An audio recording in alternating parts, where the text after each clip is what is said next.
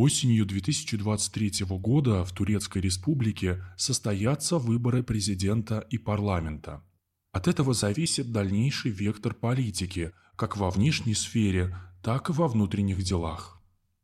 Правящая партия справедливости и развития Эрдогана, согласно опросам общественного мнения, сейчас имеет около 33% поддержки избирателей. Экономические холдинги ориентированы на Россию, э, Ближний Восток, Африку и Азию. Но внешняя политика Эрдогана имеет явно экспансионистский характер. При нем Турция закрепилась в северной части Сирии, части Ирака, участвовала в боях в Ливии и расширяла экономическую зону в Средиземноморье, пусть и в одностороннем порядке. Методы мягкой силы Турции активно применяются в Центральной Азии, Африке и Балканах. Основным конкурентом партии Эрдогана является Народно-республиканская партия с историческими корнями, поскольку ее создал основатель современной Турции Ататюрк Кемаль. У них, согласно экзит-полам, сейчас 28%. Это пестрая смесь леволибералов, бывших коммунистов, оливитов, светских групп, сторонников однополых браков и прочих прозападников. У них ярко выраженная прогерманская позиция и внешний ориентир на ЕС. Во внутриполитической повестке они делают ставку на открытую оппозицию Эрдогану. Глава партии – довольно пожилой политик Кемаль Кылыч Дароглу, который полностью зависит от западных корпораций и турецких олигархов, связанных с Европой. Он уже заявил, что будет участвовать в выборах в качестве кандидата в президенты. Показательно, что нынешний мэр Стамбула Экрем Имамоглу более харизматичный и успешный. Он тоже проявил интерес к участию в выборах, однако партийное руководство запретило ему выдвигаться, посчитав, что лучше удерживать позицию главы мегаполиса. Еще одна ключевая фигура Народно-республиканской партии – Унал Чевикос, который отвечает за внешнюю политику. Сам он бывший сотрудник Турецкого министерства иностранных дел, член масонской ложи. А в 2019 году принимал участие в заседании Бильдербергского клуба. Есть еще относительно новая хорошая партия – IYI. Это националисты-западники – а сама партия фактически создана США и ЕС, чтобы оторвать часть электората от партии Эрдогана. Лидеры IYI выступают против России, а рядовой электорат относится к нам нормально, в том числе по поводу операции на Украине. Главой партии является женщина Мираль Акшенер, и она прозападная по убеждениям. Сейчас они состоят в коалиции с республиканцами.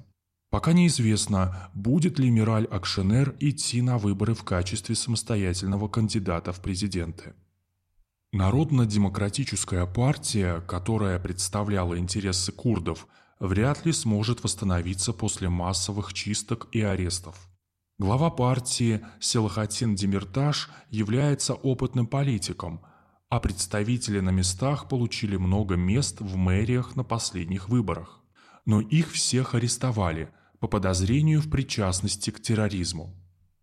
Теоретически шансы у них хорошие, но нынешняя власть просто не даст им официально закрепить победу и расширить свое влияние.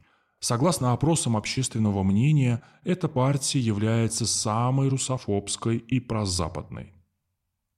Наконец, есть еще партия национального движения, лидер Девлет Бахчели. Фактически, это небезызвестные серые волки, то есть религиозные националисты. Сейчас это союзники Эрдогана. Кстати, из всех перечисленных организаций они лучше всех относятся к России.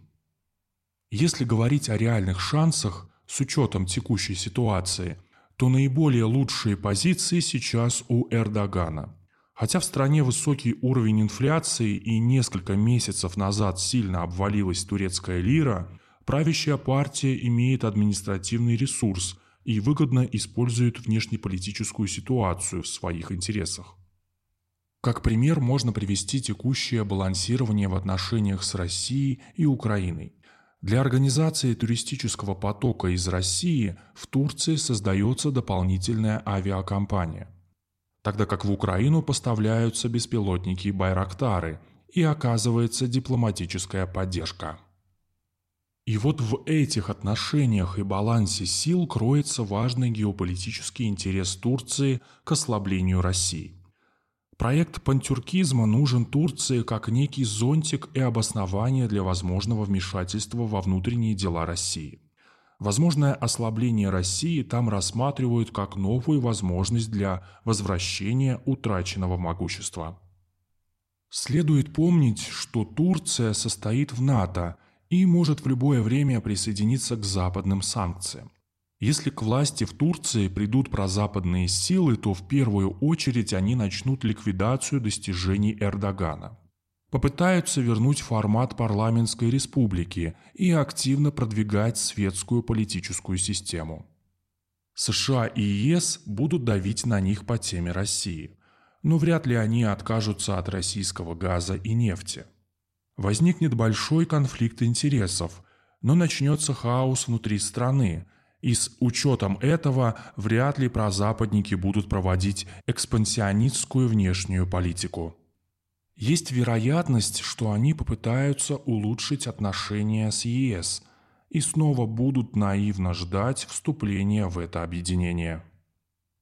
Безусловно, мусульманские страны скептически будут относиться к новому правительству – что означает снижение или отказ от поддержки со стороны богатых стран Персидского залива. И такое ослабление Турции будет выгодно России, так как при грамотном подходе можно будет не только сохранить необходимые достижения, но и показать турецкому обществу всю выгоду от действительно добрососедских двухсторонних отношений.